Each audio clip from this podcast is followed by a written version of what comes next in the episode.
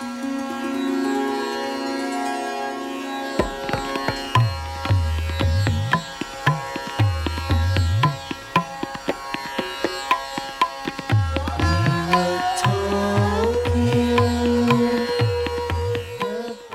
right, we are back. Um, I didn't mean for this to be part of the stupidity file, but but it just might fit. We have our suspicions. But the story is that lights have gone out in the world's second most populous nation, that being India, for 670 million people. Yes, more than half a billion people, more than twice the population of the U.S., went without power Tuesday. This is, in fact, the largest electrical blackout in history, affecting as it does about 10% of the world's population.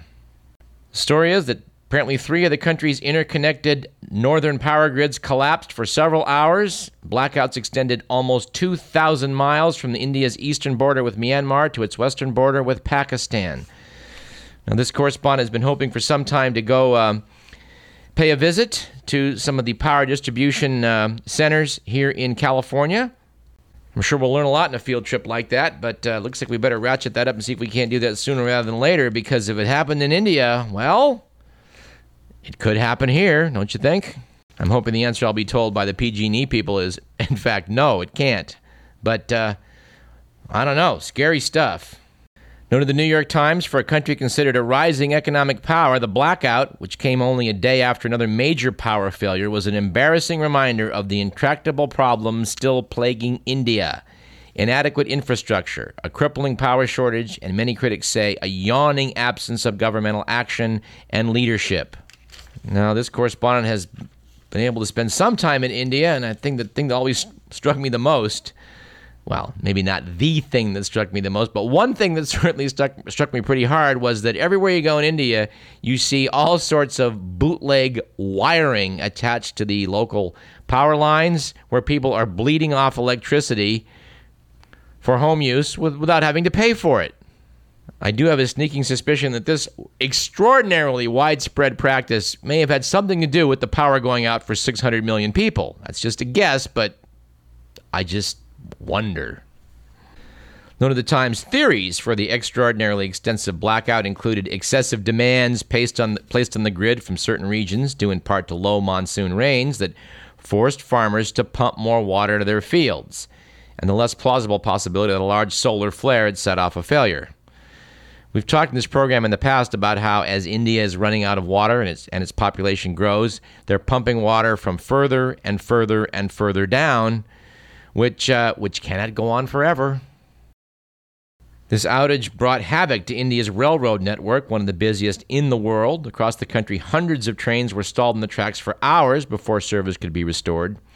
This, I think, is a bit of a wake up call. We're going to have to talk about uh, uh, our power grids in, in future installments of this program. Speaking of power here at home and how bankers can be compared to prostitutes unfavorably, Article from the Sacramento Bee, July 30th, from Dale Kasler notes that uh, there's currently a, a, scandal brewing about how, well, certain powers that be are gaming the electrical system again. Noted Mr. Kasler in his June 30th article. It's been a decade since companies like Enron manipulated California's electricity market to generate billions in excess profits. Enron went out of business long ago. California's energy market has been a place of relative calm. Now, however, another big power trader is being investigated for allegedly gaming the state's electrical system. State officials believe a subsidiary of J.P. Morgan Chase and Company, the New York investment bank, pulled down an extra 73 million by exploiting a small wrinkle in California's electric, electrical market over several months in 2010 and 2011. Noted the piece, just like a decade ago, the probe involves a company doing business at the California Independent System Operator, an obscure quasi state agency based in Folsom. The ISO runs the state's transmission grid and oversees last minute power sales. Its computerized trading floor is the nerve center of California's $8 billion a year electricity market. No, we don't really fully understand how this works, or even very well understand how this works, but uh, this too warrants a further investigation. Then the Sacramento Bee's editorial page. This is the same J.P. Morgan, whose chairman, Jamie Dimon, has been appearing on Capitol Hill to explain to members of Congress how another arm of his massive bank lost 5.8 billion and counting in bad derivatives trades. Yes, we kind of tend to think they haven't learned anything on Wall Street and are continuing to play games with our money. Anyway, continuing with the idiocy file, there was a piece in the Bee on July 16th about LA's sludge, its waste, being uh, the valley's compost. Winnie Kaneshiro wrote the Bee saying, I question assurances of the Los Angeles sanitation districts that biosludge is safe to use as compost when tomato growers won't buy tomatoes grown with the compost. And the farmer quoted said he won't use it on almonds because almonds are harvested after they fall on the ground. Asks Winnie, is biosludge safe or not? The article states government regulations require monitoring to make sure the metals in the sludge are at safe levels. Will these regulations be effective in preventing the shipping of contaminated sludge or just monitoring the soil and water after sludge has been spread? And what about other impurities that will be in the sludge, such as pharmaceuticals that have passed through our bodies and chemicals in beauty and cleaning products? Well, Winnie, we think you're asking a good question, and we hope somebody comes up with some good answers. We would refer you back to our archives for the piece we did with John Stauber, author of Toxic Sludge is Good for You that talked in some details about how various uh, sanitation districts in the country have tried to pawn off human biosludge as good fertilizer. And of course, human waste is excellent fertilizer. They've been using it for millennia. In other countries, they don't commingle human waste with industrial wastewater and pollutants. From the truly idiotic file, we have this item, which I think I'll just read. Dateline, West Palm Beach, Florida. Nadya Suleman, remember the Octo Mom, is facing a lawsuit after backing out of a deal to strip at a Florida club. Tees Lounge in West Palm Beach has sued Suleman, the single mother of octuplets and six other children, who had agreed to dance topless in eight shows that were to begin today. The club is seeking an emergency injunction to keep her from appearing at a competing club. And you know, there are some people that would find fault with the American legal system. To which I say, poppycock. If a certain stripper's lounge needs to go to the courts to obtain an emergency injunction to stop the mother of octuplets dancing topless in another competing club, well, by God, let's make sure that justice is served. Or that we operate under a rule of law or some other meaningless highfalutin sounded phrase. I don't know. All right, here's a, just just an irresistible item. A California man is currently homeless after attempting to clear spider webs from his backyard using a propane powered blowtorch. As homeowner Elia Maida succeeded in ridding his property of webs, but he also set fire to some weeds and the blaze spread to his house and did about $25,000 in damage before it was extinguished my favorite part. Local Fire Chief Keith Carter cautioned other homeowners against the use of blowtorches for gardening projects. And as a public service announcement, Radio Parallax would like to back up Chief Carter on that one. If you have gardening projects, please, at all costs, do your best to avoid using blowtorches. We admit spider webs will not stand up to a blowtorch, but the problem is your, your house might not either. And you know, here's what we've sat on since the 4th of July. I don't even want to give this guy the publicity of mentioning his name, but but let's call him JC, described as a 28 year old San Jose man, went to Coney Island, entered a hot dog eating contest, ate 68 hot dogs to win for the sixth straight year. This, uh, I don't know what you want to call it, pig out festival, exercise in gluttony, demonstration of swinishness. I don't know. You pick one. We just find the whole thing pretty disgusting. Speaking of disgusting, we got a uh, we got a rather uh, pointed commentary from one of our listeners, which I think I need to quote. Radio Parallax's own bicycling correspondent Paul Dorn wrote last week to say, I'm catching up on podcast episodes of Radio Parallax and finally heard the episode where you mentioned the inventor of the parking meter and how he, quote, had a special place in hell, unquote. You have to be kidding, right? I can't imagine the hellish conditions that would occur without reasonable regulation on parking. Well, Paul, we have to concede. You have a point. If we didn't have some reasonable regulation on parking, parking in America would resemble India. So I guess we'll have to modify our position slightly to say that, well, yes, parking meters are like any other tools. It all depends on how they're used. We think how they're used in California's state capital of Sacramento is sometimes pretty lame. And I and I would point out, and I'm sure Paul would appreciate this, that uh, when I was an intern at the medical center some years back, I made a point to always ride my bike to work. I never had parking hassles, and I always got a bit of fresh air. Of course, I was fortunate in that I had a very reasonable commute. But in consideration of Paul's valid point, we will back off and say that we do not hope that the inventor of the parking meter is now burning in hell, but rather that he is stuck in purgatory, awaiting final judgment on the good versus the bad accomplished by his invention. All right, uh, for those who are contemplating a trip to the tattoo parlor, we serve up the following item from the idiot file. This is quote. A Russian opera singer this week bowed out of the Bayreuth Opera Festival, where he was to sing the principal role in Wagner's The Flying Dutchman, because of his swastika tattoo. News of Evgeny Nikitkin's tattoo caused a flood of outrage in the German press, forcing him to leave the production. Nikitkin got the Nazi symbol as a teen when he was in a heavy metal band. Said he, It was a major mistake in my life. I was not aware of the extent of the confusion and hurt that these symbols would cause, particularly in Bayreuth and in the context of the festival's history. I guess someone got around to cluing in Nikitkin to the fact that Wagner was a notorious anti Semite and his music was promoted by Hitler, who often attended the Bayreuth Festival.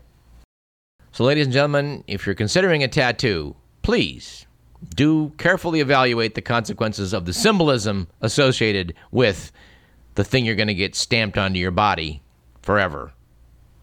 Better yet, take the money you were going to spend on tattoos and go buy a bicycle. All right, continuing with the idiot file, we have this item. According to Bloomberg Business Week, Congress has sent only 54 bills to President Obama so far this year, including 14 to rename post offices, 9 to approve real estate transactions, and 6 to simply renew existing laws. Noted Bloomberg, that puts Congress on track to become one of the least productive sessions in recent history. Signing off on this topic also was Ezra Klein of the Washington Post, who noted that the current Congress is, quote, one of the very worst Congresses we have ever had. It's incredibly polarized and hideously unpopular, with a 10% approval rating, lower than BP during the Gulf oil spill. Said Klein, and no wonder. The House last week voted for the 33rd time to repeal the Affordable Care Act, knowing full well the Senate would never go along. Meanwhile, this 112th Congress has passed less than half the number of laws of any Congress in a half century. It has sat on key appointments and, and failed even to pass a budget. Its inability to act has done serious damage to the recovery, repeatedly spooking markets, consumers, and employers. In 2010, the Republicans' reckless refusal to raise the debt ceiling shook confidence in the nation's solvency. The current inability to deal with the coming expiration of the Bush tax cuts is having the same effect. In a less troubled area, such staggering ineptitude might be com- comical. Given our pressing problems, it's an embarrassment. All right, one thing we tried to track down on this show for some time would be an interview with one of the presidential candidates. And to that end, we have a pre recorded segment from a few days ago that I think we'll go to. There was much attention in the press not long ago to a story that Mitt Romney and classmates held down a boy with long hair and cut off some of the young man's locks. That was as the boy was reportedly screaming in fear and embarrassment. Well, we've now reached the GOP presumptive nominee to ask about this and other things. Governor Romney, welcome to Radio Parallax. Uh, glad to be here, Doug. And, frankly, I welcome the opportunity to clarify these misunderstandings about my actions in prep school. Uh, that is what you care to discuss, is it not? Well, yes, sir. We do hope to clear the air on that and, and, and maybe some other matters. Well, you, you, you, see, Doug, I have long been an aficionado of the art of the prank. Uh, I was the go-to guy for, at my frat for hijinks, for example. Uh, we had a lot of fun. And so long as it's minor mischief making we're talking about, I'm in favor of it. Now, now, if someone, if someone gets carried away in tomfoolery, and there are allegations that some of us may have, again, may have, well, then I apologize. But in general, anyway, if I remember the incident, I could possibly be more specific. Well, sir, we all heard that the boy whose hair you cut off felt traumatized by the episode, and he was he was screaming in fear and humiliation. Uh, gee whiz, uh, that sounds terrible. I, I can tell you this: if that is what occurred, and there's no proof that that's what occurred, but if that is what occurred, that we we we meant no harm, Doug. Far from it. But but sometimes we can all get carried away. We all do. Well, with all due respect, sir, I don't recall ever, you know, grabbing a fellow student, pinning him down while he screamed, and cutting his hair off. No. No, sir. Really? No. Well, Doug, in my frat, we we did a lot of pranking. Like the old potato in the tailpipe for the dance instructor. Now, now that was a good one. And by the way, I got a lot of that myself, and I rolled with it. The boys said PL one day. Now, the PL was short for my nickname. You know, perfectly legal, Doug. PL. Uh huh. I got that name, Doug, because I was always pretty good at figuring out what was uh, legal or permissible uh, or, or, or, or allowed. Perfectly legal. Indeed. Uh, like, like how to rat tail a guy and not get into any real trouble. What's what's rat tail? Well, you know, the old, the old towel snap in the shower, Doug. Come on, Doug. You didn't do that in your prep school after a rousing lacrosse game? Well, well, no, frankly. You're kidding me. We whapped just about everybody. But but but of course, when I when I say whapped, I, I mean buttocks only, Doug. Buttocks only. If a guy ain't for the family jewels, well, that guy might be in trouble with the provost or the dean of advanced placement. Nobody wanted that. Instead of Harvard, you can wind up at Cal Davis, for God's sake. Yeah. Uh, you, you had to stay on the legal side or face getting passed over, Doug. Like, like, like, take Puffy Rockefeller. He once kneed a guy in the old jewel sack. He was lucky to get into Beloit College. Anyway, we had standards, Doug. Nobody wanted to get on the wrong side of the line. And this story about this boy's long hair being an issue, may I just say, bosh. We were all pretty familiar in that era with a certain four mop tops named John, Paul, George, and Richard. Uh huh. Heck, my dad used to love it when I pretend I was Herman of the Herman's Hermits and, and sing I'm Henry the Eighth I am, Henry the Eighth I am, I am. He got he got a big kick out of it, Doug. So so I can't imagine that longish hair got us teed off. Though frankly, I don't recall the alleged episode. As I said, all perfectly legal. I don't recall it. I I see. Well, there's a story about a gay boy you mocked. You're quoted as saying "at a girl" when he answered a question. True? Well, uh, Doug, let me say this. There have been reports that this young man was gay. I didn't think of him as gay. I did not think of any classmate as gay. This was a different era back then, Doug. Before the advent of gay. Well, I, I don't recall this boy or the, or the alleged incident, but I, I can tell you this whole gay thing was not on our radar. Really? Back then, we didn't think of things in those terms. We were we sheltered? I cannot say. Perhaps we were, but the whole homosexual concept was not something we pondered too much. Look, about the only gay things we youngsters were aware of was the gay 90s and the gay caballero. What's the gay caballero? Well, you know, Doug, uh, Cesar Romero played the Cisco Kid in a film of that name. He was, of course, the lovable Latin rogue we associate with Cisco, along with his trusty sidekick, Pancho. We enjoyed that movie very much. It, it, it's, that's how we thought of gay. And may I add, the themes in such motion pictures never got into anything related to sexual perversion or really anything like that at all. About all we knew of as gay were nosegays. So the gay caballero and nosegays. uh, That's about it. Scented floral arrangements are traditional at weddings, Doug. My wife and I had many a nosegay at our nuptials. I can verify that. That is absolutely verifiably true, true, verifiable. That is a tradition I support wholeheartedly. So note, gay and wedding can go together in my view, and should. Well, sir, I'm sure they'll appreciate that in the Castro. I am happy to talk about Cuba, Doug. I support our embargo, but let's stick to pranking here today, if we could. I've always been a jokester. You could just just ask my wife. Before we married, I'd nab her with that soap that turns your face black. Boy, was that some. And, and, and I got her many a time with a joy buzzer, Doug. Well, no wonder she fell for you. We used to laugh and laugh and laugh. I, I got to tell you, she once put a pail of water on top of the door, but instead of dousing me, Doug, she got the maid. Bueller very nearly quit her service. She was mad as a wet hen. But once we got her a couple of buckets of Kentucky Fried Chicken, all was forgiven. You just have to know when to pull back. Before you maybe say, cut the hair off of a pinned down screaming boy. No comment. Well, uh, I guess these incidents to you are all just, just like a whoopee cushion. I'd say so, yes. Or, or a plastic dog you do in the hallway. Exactly. But again, my classmates gave as good as they got, Doug. Anybody ever hold you down? No, but I was the prankee. Indeed, I was. P.D. DuPont once stuck a kick me sign on my posterior in civics class. I got the horse laugh when Chubby Rockefeller gave me a good swift one. I thought I thought I broke my tailbone, Doug. But, but believe me when I tell you that this was a two-way street. We reveled in it. Everyone was in the give and take. Uh, Petey DuPont gave me an Indian rope burn more than once, and Puffy gave me a pink belly in gym class. And lest I forget, Doug, Bobby Mellon TP'd my yacht during the regatta twice. It's all it's all high spirits and joshing, Doug. The ebb and flow, the back and forth, the to and fro. It's much like our politi- political process, Doug. Well, sadly, sir, we I think we find ourselves agreeing with you on that one. I still enjoy harmless horseplay when the opportunity arises. I'll be honest. Well, do tell. Well, well, for example, the National Governors Conference in 1999. Back then, I gave Mario Cuomo the old atomic wedgie after our round of tennis, Doug. Mario and I still laugh about that one. He, he, he, he's a good he's a good sport, Doug. He's a good sport. Of course, he later showed me how a match can burn twice. Well, that doesn't sound the Mario Cuomo we know. Well, yeah, I mean that's all public persona, you know, Doug. But he's a heck raiser. I can tell stories. Well, I think you should.